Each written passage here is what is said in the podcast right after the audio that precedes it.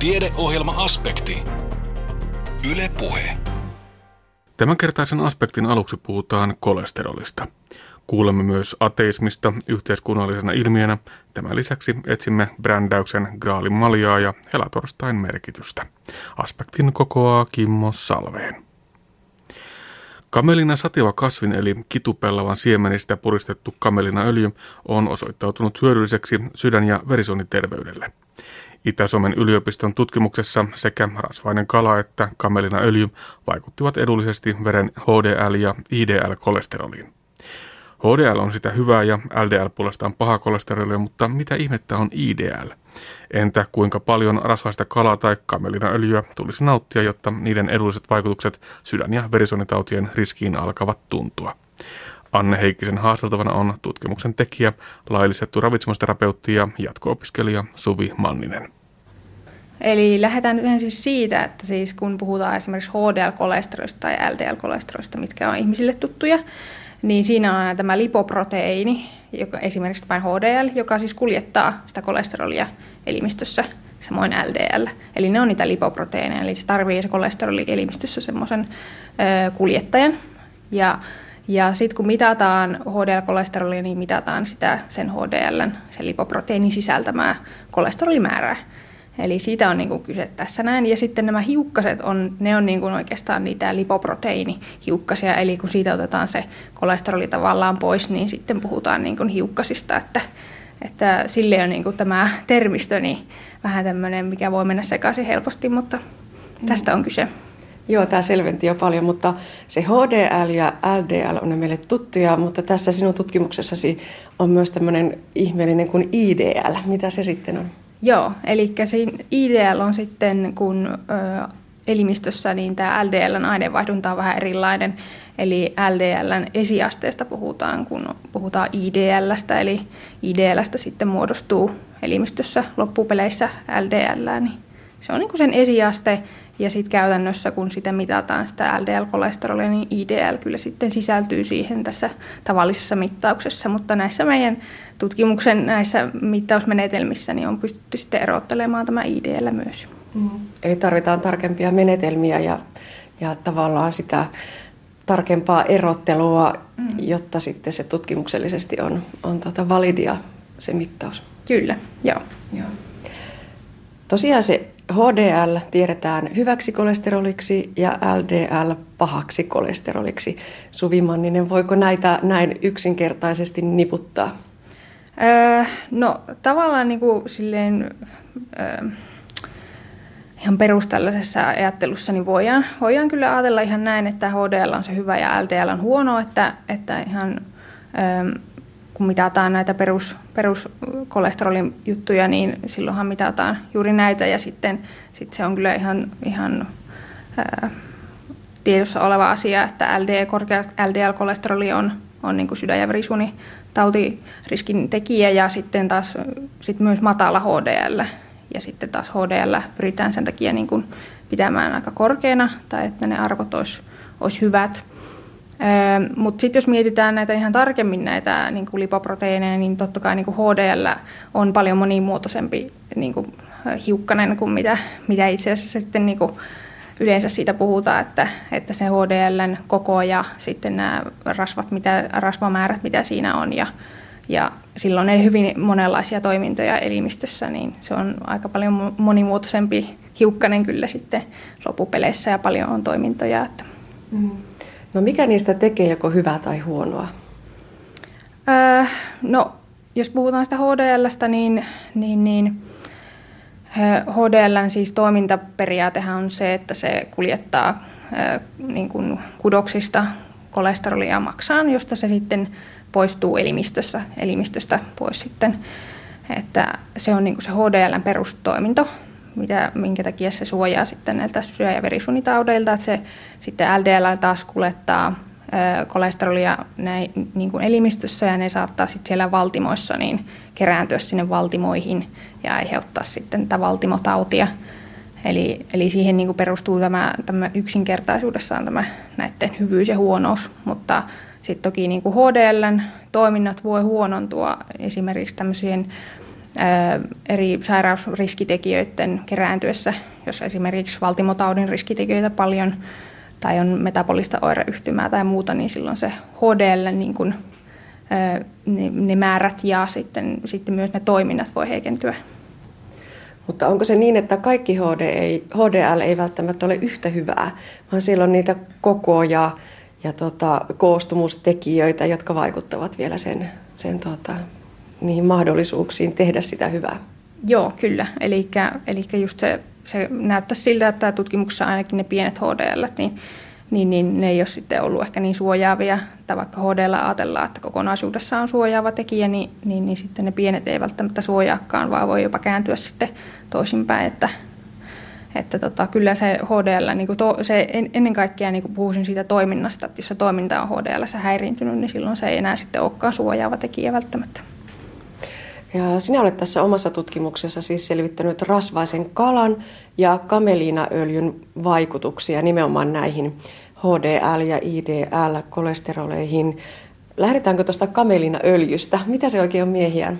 Joo, eli kamelinaöljy tunnetaan myös kitupellavana. eli se on tämmöinen öljy, mitä ihan Suomessakin viljellään, öljykasvi. Ja, ja, ja on alun perin kotoisin muistaakseni Keski-Aasiasta ja myös Välimeren maissa on, on niin kuin tosi kauan aikaa sitten jo ö, sitä siellä kasvatettu. Ja tota, kamelinaöljy on ihan kaupan hyllyltä löytyy siis Suomessakin ja tämmöistä ainakin ihan hyvin varustetuista niin kuin ruokakaupoista niin pitäisi löytyä. Ja, ja kamelinaöljyssä on siis paljon ö, kasvikunnan omega-3-rasvahappoa, eli alfa-linolenihappoa. Se on välttämätön rasvahappo, mitä elimistö ei pysty itse valmistamaan, niin, niin, niin se, se on semmoinen, semmoinen öljy, mistä sitä niin kuin, saadaan hyvin sitä alfa-linolenihappoa. Että sen takia se on tähän tutkimukseen myös valittu. Itselleni aika tuntematon valmiste. Mitä ajattelet, miten hyvin se on tunnettu tai kuinka paljon sitä käytetään?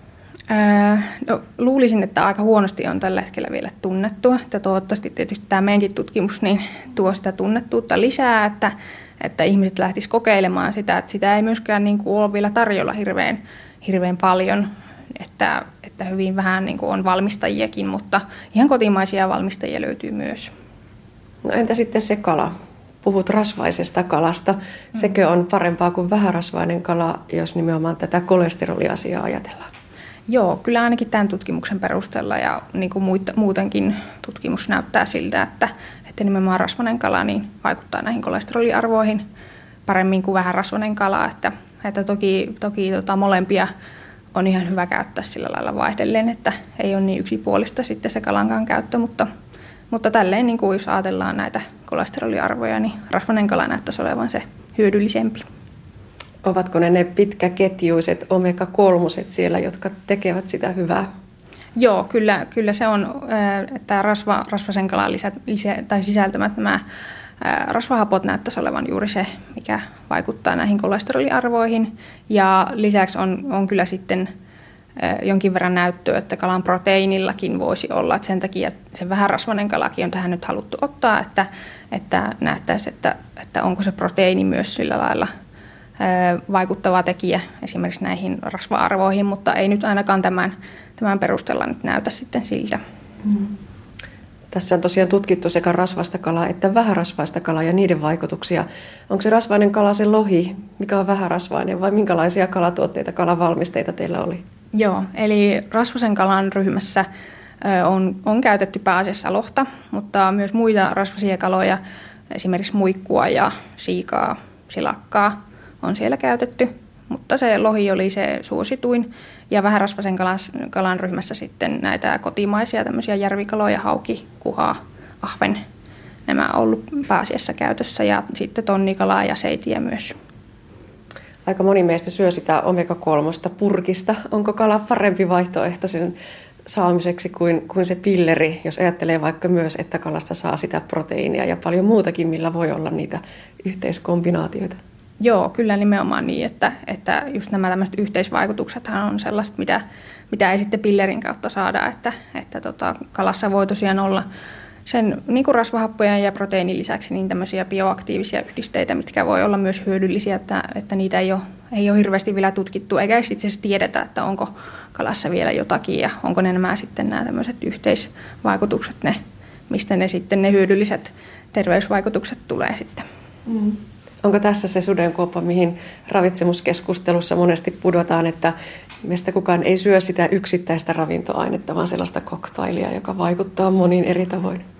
No joo, kyllä joo. Ja sitten tietenkin niin kuin ruoka- ja ravitsemuskeskustelussa pitäisi aina muistaa, että se kokonaisuus on se, mikä ratkaisee, että, että ei, ei niinkään se, että onko nyt yksittäisiä asioita, mitä käyttää, käyttää jotakin rasvasta kalaa, jos se ruokavalio muuten nyt ei sitten ole kunnossa, niin silloinhan silläkään ei sitten vielä saavuteta paljonkaan.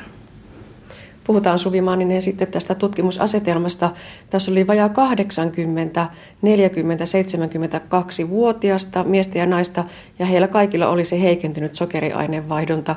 Ja sitten heidät jaettiin neljään erilaiseen ryhmään. Minkälaisia ryhmiä siellä oli? Joo, eli neljä ryhmää oli ja, ja, ja nämä oli siis rasvasen kalan ryhmä, vähän rasvasen kalan ryhmä, sitten tämä öljyryhmä ja sitten oli tämmöinen vertailuryhmä. Ja minkälaisia tuloksia noin pääpiirteissään saatiin? Eli tässä tutkimuksessa, mikä, mikä tässä, tässä on kyseessä, niin nähtiin, että rasvasen kalan ryhmässä nämä HDL-hiukkaset, niiden koko kasvo ja sitten rasvamäärä lisääntyi niissä. Ja sitten taas kamelinaöljyryhmässä nähtiin näiden IDL-hiukkasten niin konsentraation pieneneminen, että ne oli ne niin kuin päätulokset, että vähän rasvasen kalan ryhmässä ei oikeastaan nähty mitään. Että Mm. Eli rasvainen kala on se, mikä pelittää. Kyllä. Tätä kamelinaöljyä tutkimusryhmäläiset käyttivät päivittäin 30 millilitraa. Onko se paljon vai vähän?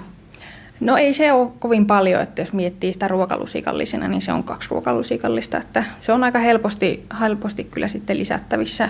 Ja meidän, meidän tutkittavat nyt sitten käytti sitä esimerkiksi vaikka salaatissa ja jotkut ehkä jukurtissa ja sitten jotkut halusi ihan vaan sellaisenaan käyttää, niin että hyvin, hyvin kyllä tuli täyteen nämä 30 millin, millin saannit. Että. Mm. Onko se 30 milliä sellainen määrä, mitä voi suositella, jos ajattelee, että haluaa niitä edullisia kolesterolivaikutuksia sieltä kamelinaöljystä? No joo, kyllä, kyllä tämä on ihan semmoinen hyvä määrä, että ainakin, ainakin niin kuin kamelinaöljyn kohdalla, niin kun sitä alfa-linolinen happoa on siinä niin runsaasti, niin tuommoinen pienehkö määrä niin pitäisi kyllä niin kuin sitten vaikuttaa aika hyvin. Että. Entä sitten sen kalan suhteen? Meillä on kalansyönnistä aika selkeät, hyvät suositukset. Pitävätkö ne paikkansa myös tämän tutkimuksen suhteen? Joo, tämä, tässä tutkimuksessa tosiaan niin kalaa käytettiin neljä kertaa viikossa, eli neljä, neljä kala-ateriaa, semmoisia 100-150 gramman aterioita.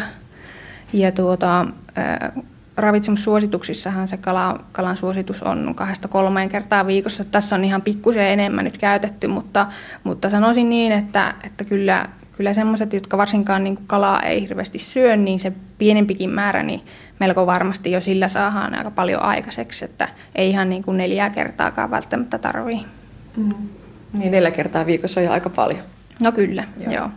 No onko sillä valmistustavalla väliä? Mitä omega-3 tapahtuu vaikkapa kuumennettaessa? No, öö, omega-3 ymmärtääkseni säilyy aika hyvin niin kuin tämmössä, tämmössä perus, esimerkiksi niin kuin savustaminen ja sitten, sitten paistaminen ja myös niin kuin muuten, muu tämmöinen uunissa valmistaminen.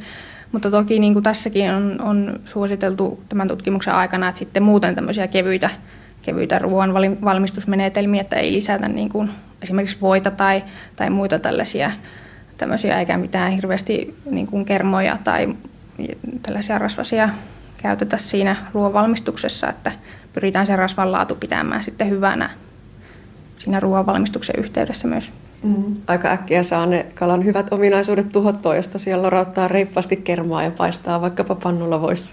No joo, kyllä. Kyllä siihen sitten tulee sitä kovaa rasvaa mukana aika paljon myös. No mutta tämä tutkimus nyt on julkaistu, mutta aineistossa on vielä paljon sellaista, mitä te tutkitte lisää. Mikä on seuraava tutkimuskysymys? No seuraavana, mitä itse tässä nyt sitten katon, niin on itse asiassa näiden lipoproteiinin vielä tarkemmat nämä toiminnot, että miten ne toimii, toimii tämmöisessä niin kuin valtimotaudin ö, ehkäisyssä.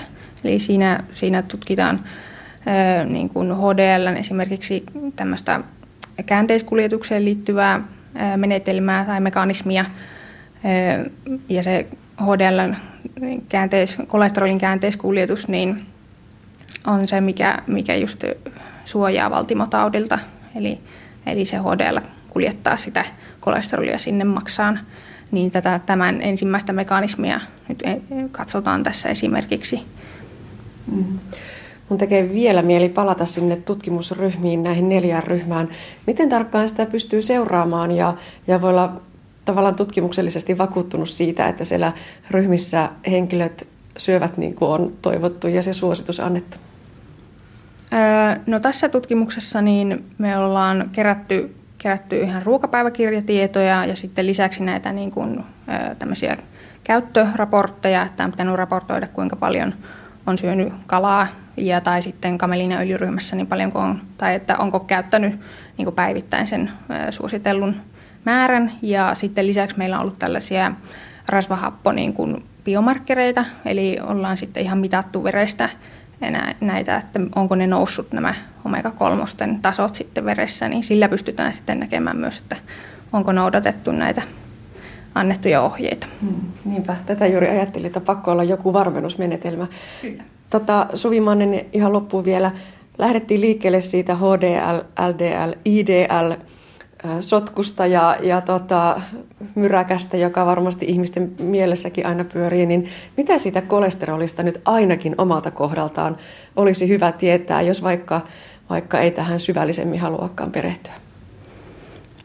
Öö, no, tämän niin kuin perusteella nyt voi sanoa niin, että, että tota, rasvasenkalan ne vaikutukset siihen HDL on ihan, ihan selkeät, että, että niin kuin, ö, rasvasen kalan syönnillä, jos vaan sitä pystyy syömään, niin pystytään siihen HDL, HDL niin kuin toimintaan ja siihen kokoon ja tämmöiseen kyllä vaikuttamaan. Ja sitten taas niin kuin nämä kasviöljyt ja erityisesti nyt tässä tämä kamelinaöljy, niin, niin, niin sitten tähän huonon, huonon kolesterolin puoleen taas sitten vaikuttaa, että näyttäisi niin kuin sitten olevan siinä, siinä mielessä niin kuin suojaava niin kuin mekanismi siellä, että, että näiden, näiden molempien käyttöön voi niin kuin voi kyllä sitten suositella, että, että voidaan vaikuttaa sekä siihen hyvään kolesteroliin että sitten tähän huonoon niin kuin sillä tavalla, mikä suojaa sitten sydän- ja verisuonisairauksien riskitekijöiltä. Niin.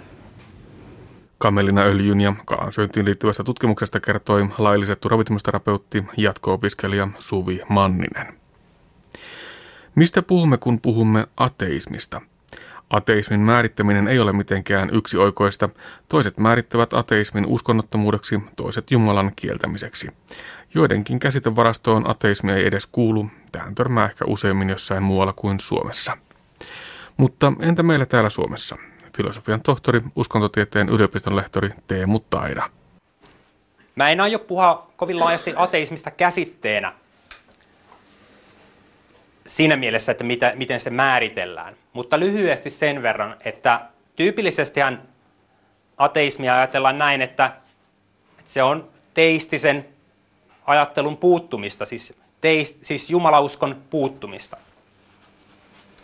Mutta vähintään yhtä tavallista on ajatella niin, että se on tämmöistä eksplisiittistä Jumalan olemassaolon kieltämistä.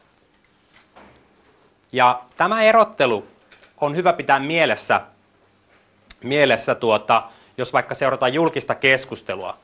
Koska jos me käytetään tämmöistä määritelmää, että se on vain kuka tahansa, joka ei usko Jumalaan, niin sitten, sitten semmoiseen tota, keskusteluun voidaan sanoa, että niitähän on valtavasti, että tuttiikäisetkin on ateisteja. Mutta, mutta se ei välttämättä kovin mielekäs, mielekäs tapa niin kuin jäsentää, jäsentää ilmiötä, että, että ehkä parempi tapa, tapa on lähestyä niin, että ateismi on pikemminkin sitä, että, että eksplisiittisesti osataan kertoa kanta jumalauskoa koskeviin, koskevaan kysymykseen. Mutta mä oon itse ehkä keskittynyt kaikkein eniten kolmanteen tapaan hahmottaa ateismin käsitettä, nimittäin ateismia identiteettinä. Eli, eli mä oon aika paljon ollut kiinnostunut siitä, että, että jos me katsotaan esimerkiksi historiallisesti, niin missä vaiheessa on mahdollista identifioida itsensä ateistiksi,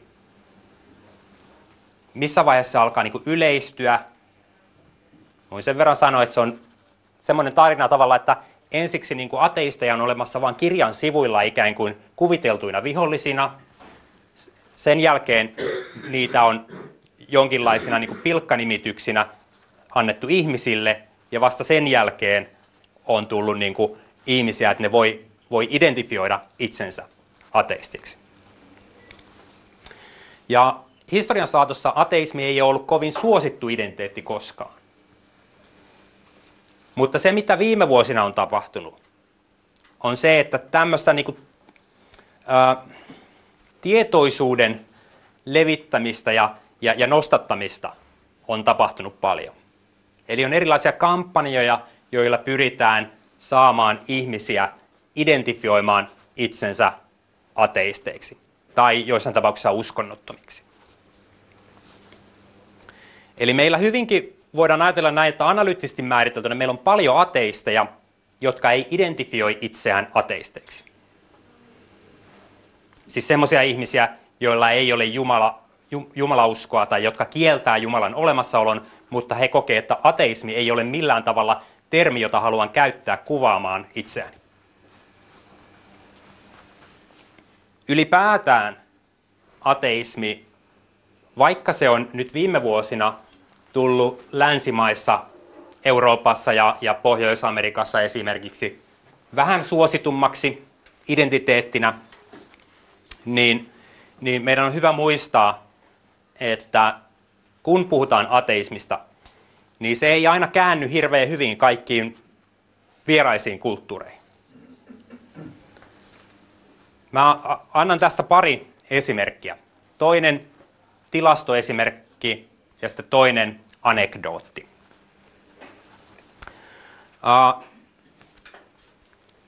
Vuonna 2012 julkaistiin tämmöinen Global Index of Religiosity and Atheism kysely. Ja, ja jos me katsotaan sen kyselyn tuloksia Vietnamin osalta, niin vietnamilaisista vain 30 prosenttia pitää itseään uskonnollisena. Ja jopa 65 prosenttia pitää itseään uskonnottomana. Mutta kun kysytään, että oletko ateisti, niin tulos on se, että tämän kyselyn mukaan Vietnamissa ateisteja on 0 prosenttia. Nyt voidaan kysyä, että kuinka uskottava tämä tulos on, jos siellä on 65 prosenttia, jotka on uskonnottomia. Jos me verrataan tätä kyselyä länsimaihin, niin länsimaissa se on aina selkeä kuvio, että, että, että uskonnottomia on ehkä vähän enemmän kuin ateisteiksi identifioituvia ja sitten uskonnollisia on tietty määrä. Mun tulkinta tästä on, että, että Vietnamissa ateismilla on joku vähän erilainen ä, assosiaatio kuin, kuin vaikkapa Suomessa tai, tai Englannissa. Toinen esimerkki, anekdootti kollega, kollega Briteistä Paul François Tremlet on tehnyt paljon kenttätyötä Filippiineillä. Ja tuota, hän on haastatellut ihmisiä siellä ja, ja sitten hän kertoi yhdelle haastateltavalleen, että, että hän itse on, on ateisti. Ja, ja sitten tuota, käytiin tämän kaltainen keskustelu. Mitä se tarkoittaa? Paul vastasi, että sitä, että en usko Jumalaan. Uskot siis Jeesukseen? Ei, en usko Jeesukseen. Uskot siis neitsyt Mariaan? Ei, en usko. Uskotko saatanaan? En. Jos ei usko Jumalan olemassaoloon, niin ei silloin usko saatanaankaan. Sitten tämän haasteltavan silmät kir- kirkastu aha, nyt tiedän, sinä olet protestantti.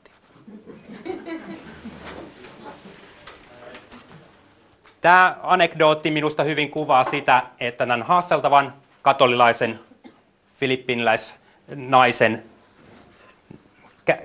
käsite maailmassa ateistia ei varsinaisesti ollut olemassa. Eikä hänellä ollut niinku semmoista varantoa, että hän olisi niinku ymmärtänyt, mitä, mitä tämä, tota, kollegani sanoo silloin, kun hän, hän korostaa, että on ateisti. Suomessa me nyt siis suunnilleen jaetaan se käsitys, mitä, mitä ateismi tarkoittaa. Mutta se ei tarkoita, että ihmisillä välttämättä olisi minkäänlaista vahvaa käsitystä siitä, että, että mitä ateistit ajattelevat tai miten he itse suhtautuvat ateisteihin. Ja minusta tämä tämmöinen epämääräisyys näkyy tosi hyvin, kun verrataan kahta kyselyaineistoa. Siis sama, sama kysely, mutta eri aikoina toteutettu. Kun verrataan vuonna 2008 ja 2011 tehtyä kyselyä, jossa on kysytty ihmisiltä, että miten suhtaudut vaikkapa luterilaisiin, Jehovan todistajiin, buddhalaisiin ja ateisteihin, niin se, mikä on merkittävin muutos vuodesta 2008 vuoteen 2011, on se, että ne, jotka vastasivat neutraalisti, eli ei niin kuin myönteinen eikä kielteinen, tai sitten vastasivat, että ei osaa sanoa, se porukka on vähentynyt. Eli tämä tarkoittaa sitä, että ihmiset on alkanut ottaa kantaa enemmän siihen, että, että tota, miten he suhtautuvat ateisteihin. Tämä uus, uusateismi-termihän on vain käännös, käännös englannin New Atheism-termistä, joka ei ole välttämättä paras mahdollinen tämmöinen analyyttinen käsite, koska silloin ihmistä aina kysyy, että no mikä siinä on uutta. Ja pikemminkin on ehkä sanottava vaan, että sillä on yritetty niin kuin saada jonkinlainen nimi, tämmöinen oikotie sille, että puhutaan näistä tietyistä ajattelijoista ja niihin liittyvistä ää, ää, ilmiöistä. Ja, ja tuota, se termi itsessään tuli suosituksi ää, Wired-lehden jutussa toimittaja Gary Wolf kuvasi näitä, näitä tuota, silloin Richard Dawkins ja Sam Harrisia ja Daniel Dennettiä, ei vielä Christopher Hitchensia tässä vaiheessa, nimellä uusateismi. Ja sitten tämä käsite alkoi elää omaa elämäänsä ja jäi niin kuin julkiseen keskusteluun ja akateemiseen keskusteluun.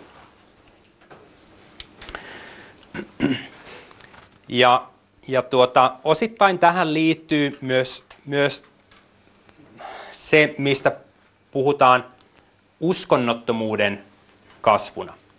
Ja, ja tämä on myös semmoinen, että mä identifioin sen ensisijaisesti tämmöiseen niin kuin yhdysvaltalaiseen keskusteluun. Siellä yksi tämmöinen, niin kuin, siis, tota, se oli nyt tämä menee nauhalle vielä, niin ei pitäisi muistaa väärin sitä lehteä. Se oli ehkä Newsweek tai, se oli Newsweek tai Time, jompikumpi, missä oli tämmöisiä niin kuin, jotakin niin kuin aikamme trendejä listattu. Ja siellä niin kuin yhtenä niin kuin keskeisenä trendinä oli listattu tämä uskonnottomuuden nousu Yhdysvalloissa.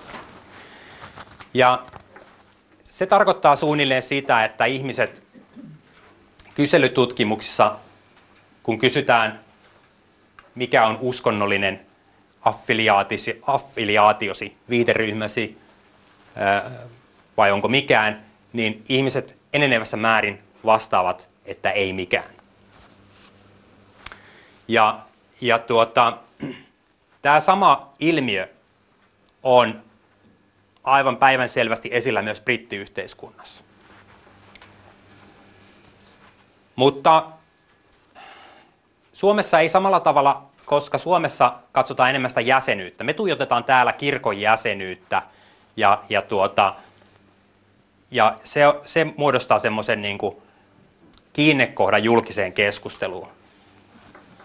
Mutta jos me ajatellaan sitä, että minkälainen porukka jää kirkon jäsenyyden, vaikka e- Evolut-kirkon jäsenyyden ulkopuolelle, niin siellä on vaikka mitä.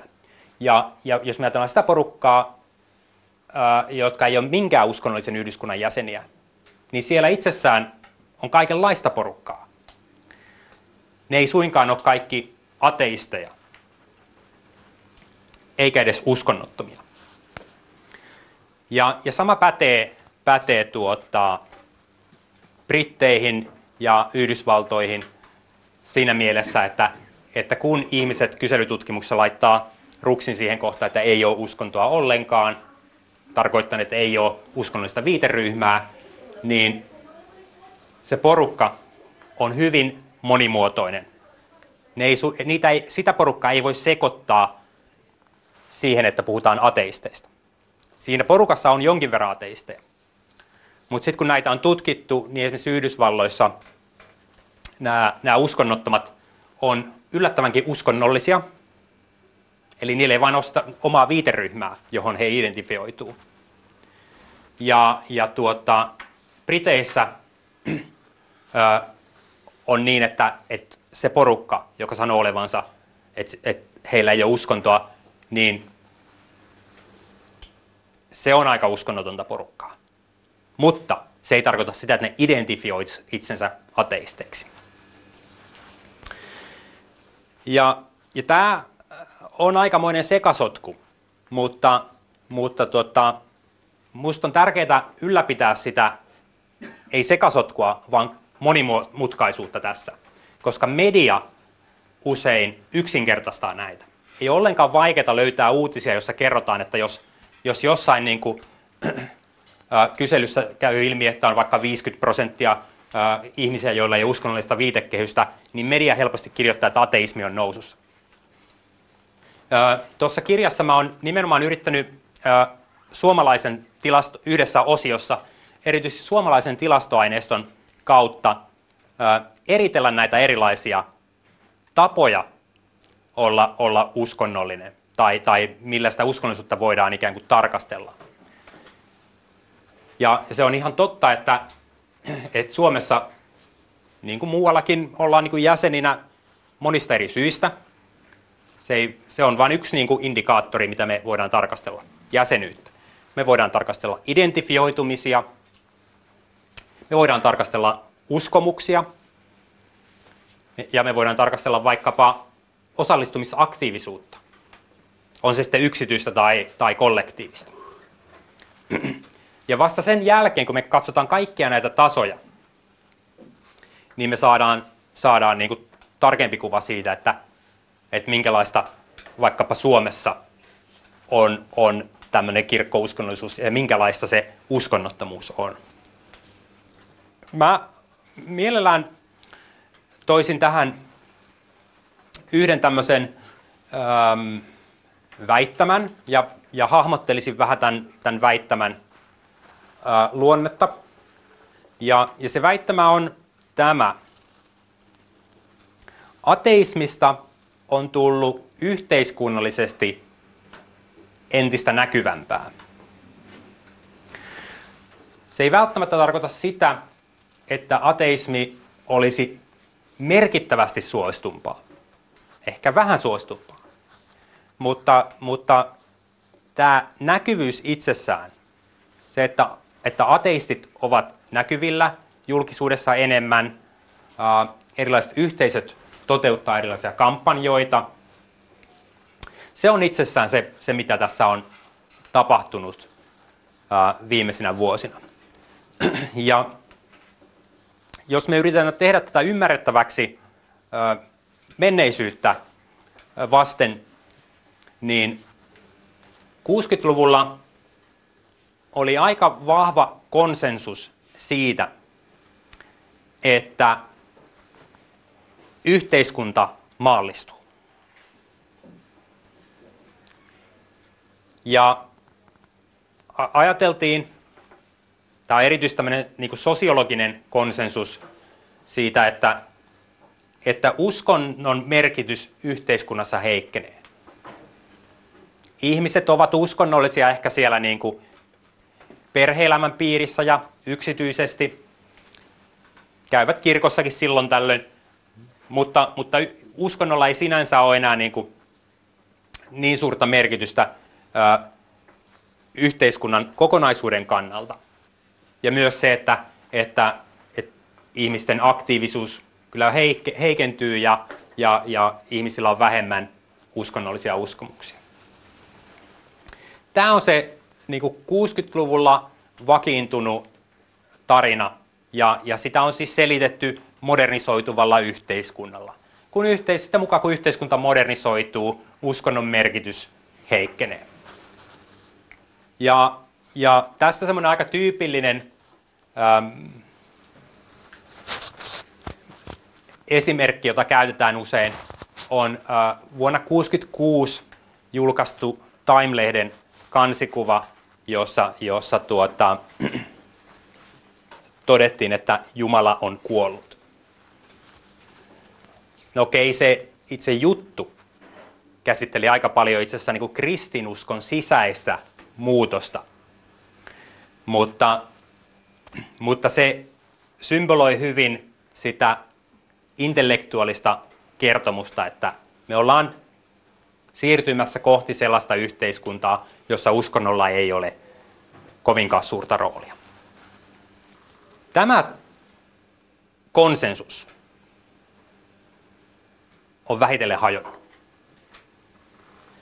Ja sille voidaan osoittaa tiettyjä, tiettyjä tuota, historiallisia merkkipaaluja, vaikkapa maailmanpolitiikan tapahtumista. Iranin vallankumous 1970-luvun lopulla on hyvä esimerkki siitä, että länsimaissakin alettiin miettiä, että hetkonen, olisiko sittenkin jotain muuta tapahtumassa kuin vain maallistumista.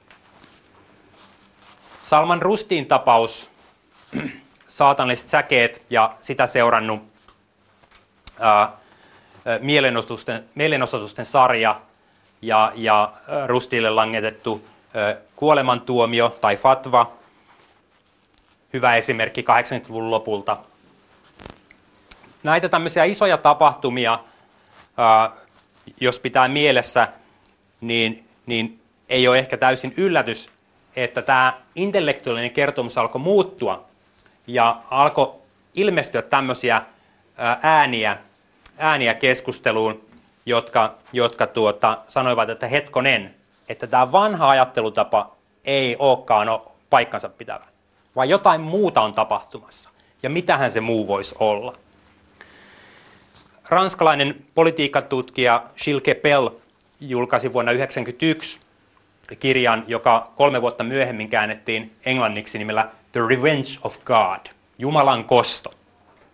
Ja, ja siinä niin kuin hahmoteltiin tämmöistä fundamentalistisen uskonnon paluuta maailmanpolitiikkaan. Ja samana vuonna ilmestyi erittäin vaikutusvaltainen uskontososiologinen teos Jose Casanovan Public Religions in the Modern World. Ja sen kirjan idea oli se, että maallistumisteorian jotkut osaset voi hyvinkin pitää paikkansa, mutta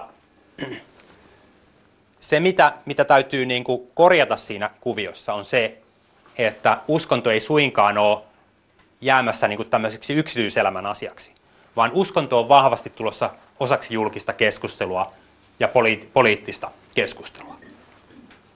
Vaikka tässä Kasanovan kirjassa ei käsitelty mitään ääriliikkeitä varsinaisesti, niin, niin tuota, sitten se, mitä tapahtui muutama vuotta myöhemmin, syyskuun 11 iskut, iskut Madridissa, Lontoossa ja, ja nämä viime vuosien jutut, nämä kaikki yhdessä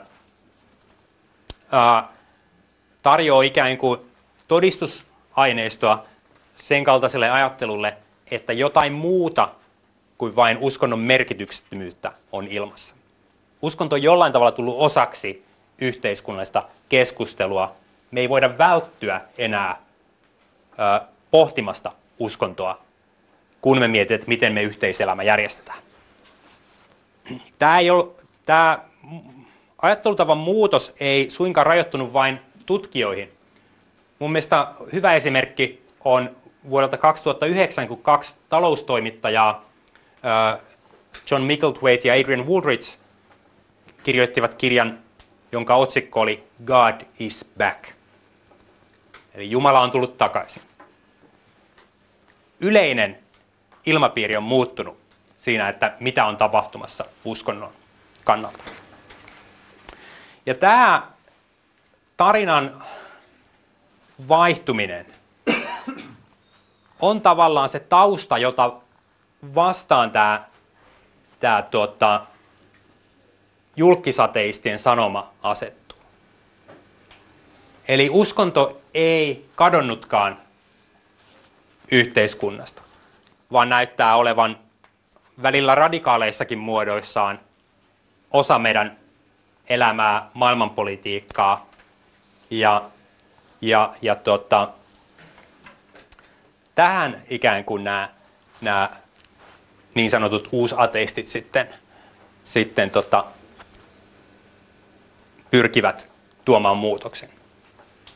Näin siis filosofian tohtori, uskontotieteen yliopiston lehtori Teemu Taira Helsingin yliopistosta. Hän puhui filosofiakahvilassa Kuopiossa ateismista yhteiskunnallisena ilmiönä. Ja tämä Tairan alustus kokonaisuudessaan ja muita filosofiakahvilan alustuksia löydät netistä osoitteesta kantti.net kautta filosofiakahvila. Kuuntelet siis aspektia, jonka kokoaa Kimmo Salveen. Tiedeohjelma Aspekti. Yle Puhe. Brändäys on päivän sana. Nykyään paitsi kaupalliset toimijat, myös muun muassa yliopistot ja seurakunnat brändäävät itseään. Itä-Suomen yliopistossa bränditutkimusta tekevä Anna Kuikka toteaa, että brändi on paljon muutakin kuin mainostoimiston keksimä logo. Mutta millainen on brändäyksen graalin malja, Anna Heikkinen kysyy. Adidas, Coca-Cola, Ponsse, Volvo, Fatser, Marimekko. Onko siinä Anna Kuikka sellaisia brändejä, jotka varmasti jokainen suomalainen tuntee ja aika monen näistä tuntee myös tuolla meidän maamme rajojen ulkopuolellakin? No kyllä varmasti on, että semmoisia brändejä, mitkä ovat tehneet pitkään aika johdonmukaista työtä, niin, niin, niin siellä niin siellä strategian puolella varmaan kuin myöskin sitten ovat aika tuttuja semmoisia tuttuja brändejä myös aika monelle kaupunkilaiselle ja ovat läsnä siinä arjessa aika monella tavalla. Sä tutkit siis Itä-Suomen yliopistossa brändejä ja brändiuskollisuutta. Mikä tekee brändistä hyvän brändin? Oi hyvänä aika, hirmu, hir, hirmu hyvä kysymys. Tutkimus edelleen mene, meneillään, mutta kyllä se brändi on, tota, no se on paljon muutakin kuin jotakin markkinointitoimiston päälle liimattua logoa tai kiiltokuvia, että, että, että se minun mielestä luodaan pitkälti kuluttajien kanssa yhteistyössä. Yritys ja brändi voi toki niin kuin määritellä, mitkä ne ovat ne kärkiviestit ja se strategia toki pohjautuu, mutta sitten niitä merkityksiä luodaan niin sosiaalisessa mediassa kuin muutenkin sitten tuota, kanssakäymisessä eri sidosryhmien kanssa ja näin edespäin. Ja toki siihen niin kuin liittyy myös, myös ne kiiltokuvat ja jollakin tavalla se tota, logokin, että se visuaalinen ilme kuitenkin on sen tuki toimisille ja se, se ei kaikilla tarvitse olla just se samanlainen kiilotettu muoto jotakin, mutta kuitenkin että se viestintä ja se viesti olisi sillä tavalla yhdenmukainen. Mm. Niin jos palataan vaikka sinne Coca-Colaan, niin itsekin olen siihen Tansaniassa törmännyt ja tuntuuhan se ihan hurjalta, että mennään tiettömien teiden taakse ja siellä sitten Coca-Cola-kyltti on pienen peltihökkelisen kaupan seinässä. Onko se sellainen maailmanlaajuisesti ehkä yksi niistä isoimmista, tunnetuimmista, myös onnistuneimmista? No kyllä, varmaan. Kyllähän se on niin brändikirjallisuudessakin usein semmoinen, mihin viitataan, viitataan yhtenä niistä malliesimerkkeistä ihan sen takia, että he ovat pysyneet, pysyneet tuota pinnalla jo niin hirmo pitkään. Mutta taas toisaalta sitten on monia muitakin tämmöisiä va- valtavia esimerkkejä, jotka enemmän tai vähemmän olleet nostossa vuosien varrella, mutta kuitenkin semmoinen, se ei välttämättä ole pakko olla semmoinen jättibrändi, että, että ikään kuin menestyy ja se, se on niin kuin tunnettu, että se voi olla semmoista tasasta hyvääkin työtä ja ehkä, ehkä myöskin se ymmärrys siitä, että se on semmoinen rakennusprojekti eikä niinkään joku yksi tempaus tai, tai kampanja. Mm. Tarvitseeko hyvä brändi aina sen tarinan taustalle? No kyllä minun mielestä ja enemmän ja enemmän koko ajan niistä tarinoista niin puhutaan ja se, se tota, ja myöskin ne tarinat myös niin rakentuu myös sen se, niiden, kuka sitä brändiä kuluttaa niin niiden ympärille. Ja nimenomaan ehkä sitten äm, se liittyy jo henkilöstöön ja kaikkeen niin niihin brändirakennusaineisiin sen osalta, että et, et, et, et, kuka sitä tarinaa luo ja, on, ja se tarina toivottavasti olisi sitten myös positiivinen. Hmm. Kerroit tuossa äsken, että voi mennä myöskin niin päin, että ne brändille uskolliset kuluttajat alkavat itse tukea tai jopa luoda, uudistaa sitä brändiä. Käykö siinä parhaimmillaan vai pahimmillaan niin, että se brändi luisuu se yrityksen käsistä sinne kuluttajien käsiin? No en tiedä, voiko siihen kokonaan luisua, lu, luisua kuluttajien käsiin, mutta toisaalta myös on niin kuin hirmu, se on myös niin kuin brändiltä rohkealta se, että sille, sille kuluttaja-äänelle annetaan myös rooli ja sitä kuunnellaan, koska, koska, tuota, koska se on valtava joukko ihmisiä, jotka, jotka monesti, jos puhutaan tällaista brändiuskollisista tai brändiyhteisöistä, niin, niin he ovat jo tuttuja sen brändin kanssa ja, eivät, ja heidän mielipidettä varmaan kannattaisikin tietyissä määrin kuunnella, mutta, tuota, mutta toki sitten tiettyyn pisteeseen asti varmaan. Mm, niin syntyy sellaisia niin. fanaattisia kuluttajajoukkoja. No mitä se on se brändiuskollisuus? Onko se vaikka sitä, että aina kun menee ruokakauppaan, niin ostaa niitä ruispaloja? No on se varmaan sitäkin. Ähm, semmoista niinku täydellistä täydellistä kombinaatiota tai täydellistä brändiuskollisuuden kraalimallia varmaan ei ole, mutta se on ehkä niin kuin minun tutkimustulosten mukaan ja muutenkin mitä, mitä tutkimusta jatkan, niin nimenomaan semmoista tunnetta ja toimintaa. Että se on sitä, että se ostat sen tietyn, tietyn tuota, leipäpaketin, kun se kauppaan meet, mutta todennäköisesti silloin kuitenkin jonkun näköinen ajatusprosessi myös takana. Että se ei ole vain sattuman kauppaa, tai, vaan, vaan sen takia, että, että, että se sattuu olemaan tarjouksessa. Hmm. Eli hinta ei määritä, vaan siellä on sitten monesti niitä laatu, luotettavuus, tällaisia kriteereitä. Joo, kyllä. Että et kyllä on varmaan tiettyjä tuotteita, missä se hinta saattaa olla pääkriteeri, mutta sitten taas toisaalta ää, se saattaa olla vähän, kun se tarkemmin miettii, niin onko se, onko se hinta kuitenkaan sitten se ainut syy. Että monesti siellä on, siellä on monta muutakin sitten taustalla, mikä sitten tuottaa niitä uskollisia asiakkaita. No voiko Anna Kuikka sanoa näin, että brändit ja brändäys on tullut jäädäkseen ja sitä on kaikkialla. Jopa kirkko brändää itsensä, yliopistot brändäävät itsensä. No kyllä minun mielestä, että ei tässä, tuota, ja ehkä, ehkä brändit on varmaan tullut jäädäkseen, mutta myöskin minusta brändi on ihan sellaista niin kuin ydintoimintaa sinänsä siinä, siinä tuota, arjessa sen osalta, että se ei ehkä ole sellainen erillinen asia, mikä tulee ja jää vaan, tai, tai lähtee, vaan semmoinen, se ehkä semmoinen äm, johdonmukainen brändin rakentaminen on varmaan aika monen jo yrityksen ydintoimintaa. Hmm. No pitääkö sen eteen tehdä työtä vai syntyykö se osin myös sattumalta ja osin myös tosiaan niiden uskollisten kuluttajien tekemänä vai minkä verran se on sitä määrätietoista vaikkapa viestintä, markkinointiduunia? No kyllä se, jos ajatellaan niin kuin omassakin työssä tuolla yliopistolla, niin kyllä se on paljon johdonmukaista ihan, ihan, ihan työn tekemistä, mutta toki sitten siinä on aina sillä kuluttajallakin oma rooli, että se, että me voidaan viestit, viestit määritellä ja miettiä, miten, miten me halutaan ulos tulla, mutta sitten, sitten siellä saattaa olla meidän opiskelijat tai muut tuota, kuluttajat sitten antaa se oman mielipiteensä siihen, että kyllä se pitkälti myös niin rakennetaan yhdessä niin, niin siellä niin kuin strategian tasolla, mutta nimenomaan siellä, siellä käytännön tasolla ilman muuta. Mm. Bränditutkimuksesta kertoi tutkija Anna Kuikka. Helatorstaita vietetään 39 päivää pääsiäisen jälkeen, eli nyt tulevana torstaina. Näin selvän määritelmän perusteella voisi olettaa, että pääsiäisen ja helatorstain välillä on selvä yhteys. Onko näin? Tähän kysymykseen vastaa seuraavassa pastori Teemu Voutilainen. Kyllä vain. Raamatussa kerrotaan, että noustuaan kuolleesta Jeesus ilmestyi opetuslapsilleen useammankin kerran. Kerrotaan, että hän ilmestyttyään söi opetuslastensa kanssa ja keskusteli heidän kanssaan. Ja tässä mielessä kaikki oli niin kuin ennen Jeesuksen kuolemaa ja ylösnousemista. Mutta toisaalta raamatussa kerrotaan myös siitä, että Jeesus ilmestyi oppilaidensa keskelle vähän niin kuin tyhjästä, yksi kaksi yllättäen. Kerrotaan, että hän oli taas heidän keskellään. Ja näissä ilmestymisissä on tyypillistä se, että opetuslapset eivät heti tunnista, että kuka tämä mies on, joka heidän keskelleen ilmestyy. Mutta sitten pienen keskustelutuokion jälkeen opetuslapset hoksaavat, että sehän on mestari, jonka kanssa he keskustelevat. Niin, Jeesus ei ollut aivan tunnistettavissa heti, heti ensi vilkaisulla tai kuulemalla, millä tapaa Jeesus nyt sitten oli erilainen, kuin vertaa siihen aikaa ennen ylösnousemusta. No pääsiäisen ihmeen ylösnousemuksensa jälkeen Jeesuksen olemuksessa oli nyt jotain uutta ja oppilaille vierasta.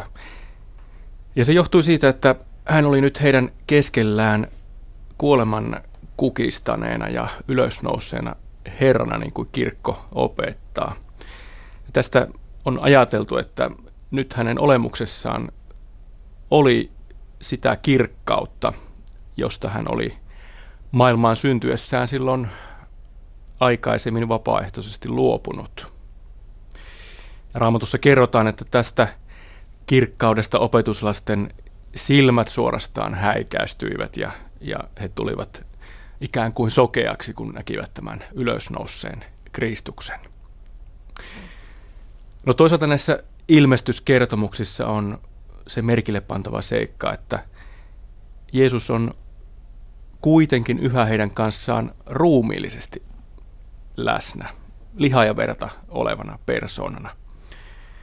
Mutta voisi ajatella, että tuo hänen ruumiinsa oli nyt sellaista mallia, ettei se ollut enää tämän rajallisen maailman lakien alainen, ja siksi hän saattoi ilmestyä silmänräpäyksessä ja, ja sitten kadota, jos niin halusi.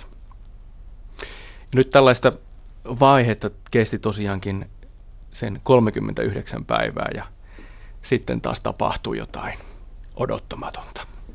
Mm, melkoinen cliffhangeri tuli tähän. Mitä, mitä se odottamatonta siinä vaiheessa tapahtukaan? No apostolien tekojen alussa kerrotaan, että he, he olivat jälleen koolla, siis Jeesus ja opetuslapset, ja he keskustelevat, ja Jeesus antaa heille lupauksen pyhästä hengestä. Ja tämän sanottuaan oppilaat näkevät, kuinka Jeesus sitten otetaan ylös ja pilvi, pilvi vei hänet heidän näkyvistään.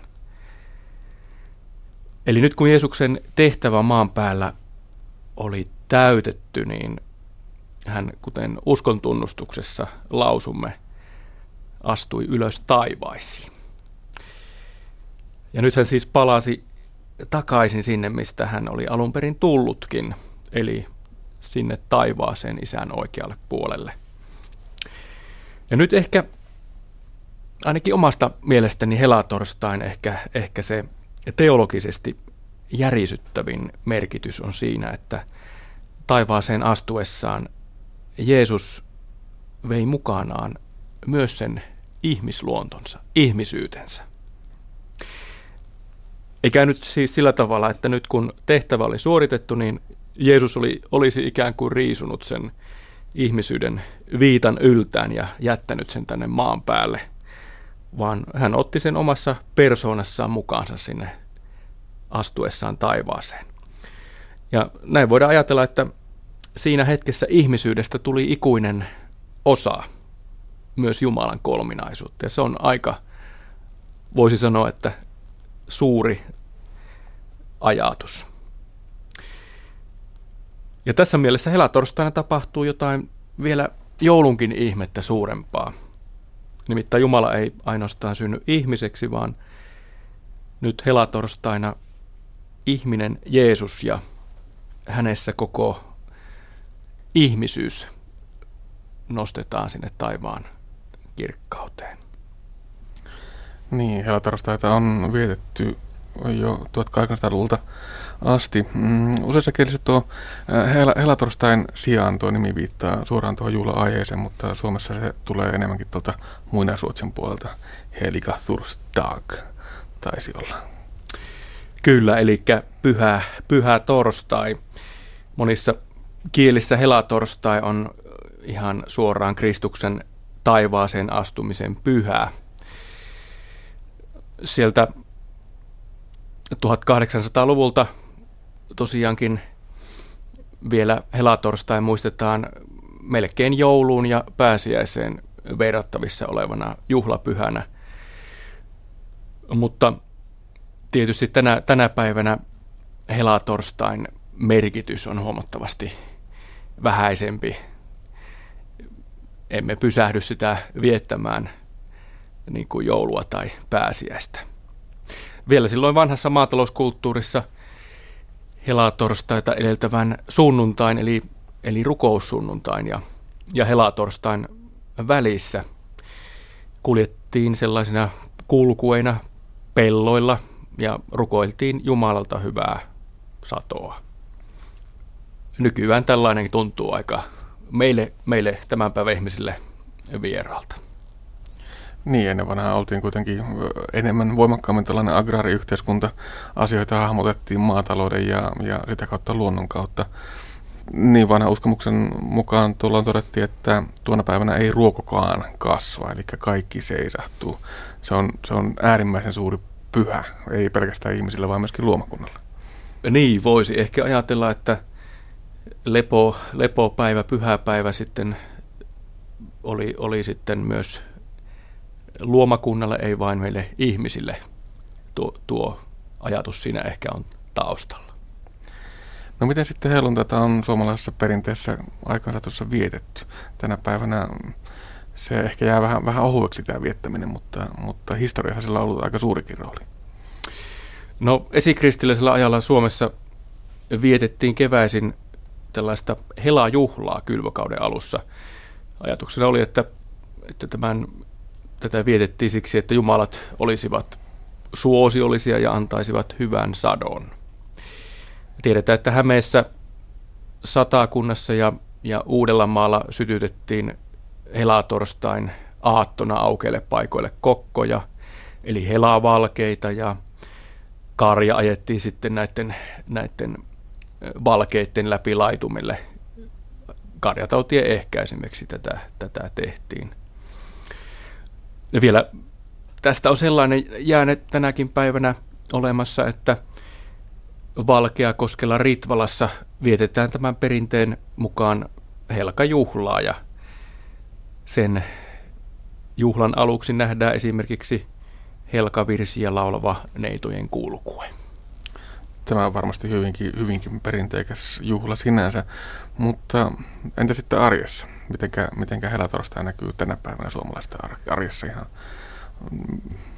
Niin näkyykö se? Muuten niin. Vapaana. No, koska kysymyksessä on viikolle sattuva kirkollinen juhlapyhä, niin ainakin ylimääräisenä vapaa-päivänä se jokaiselle tai suurimmalle osalle meistä, meistä näkyy. Mutta kuten todettua, tuo helatorstain kirkollinen merkitys on ihmisille melko vieras. Ja se voi johtua siitä, että helatorstain viettoon ei ole ainakaan protestanttisissa maissa muodostunut mitään erityisiä perinteitä.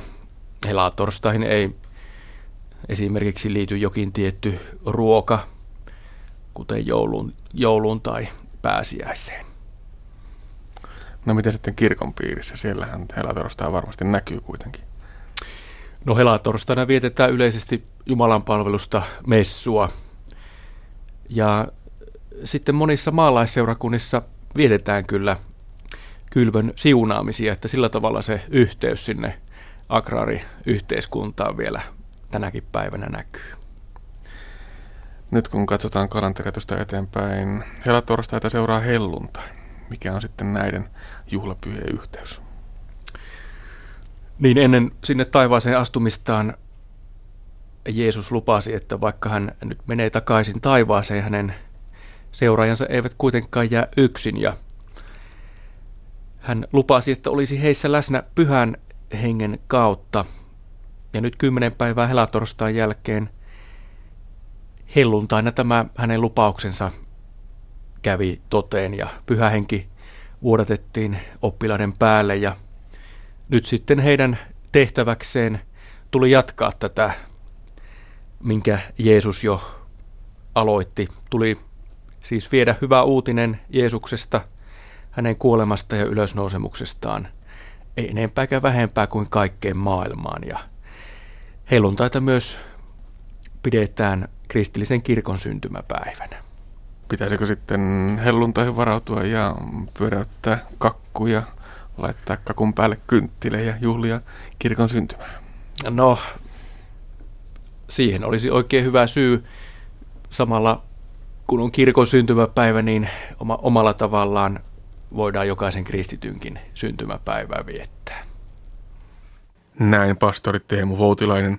Ja näin päättyy tämänkertainen aspekti. Lisää aiheistamme netissä osoitteessa kantti.net kautta aspekti sekä Yle Areenassa.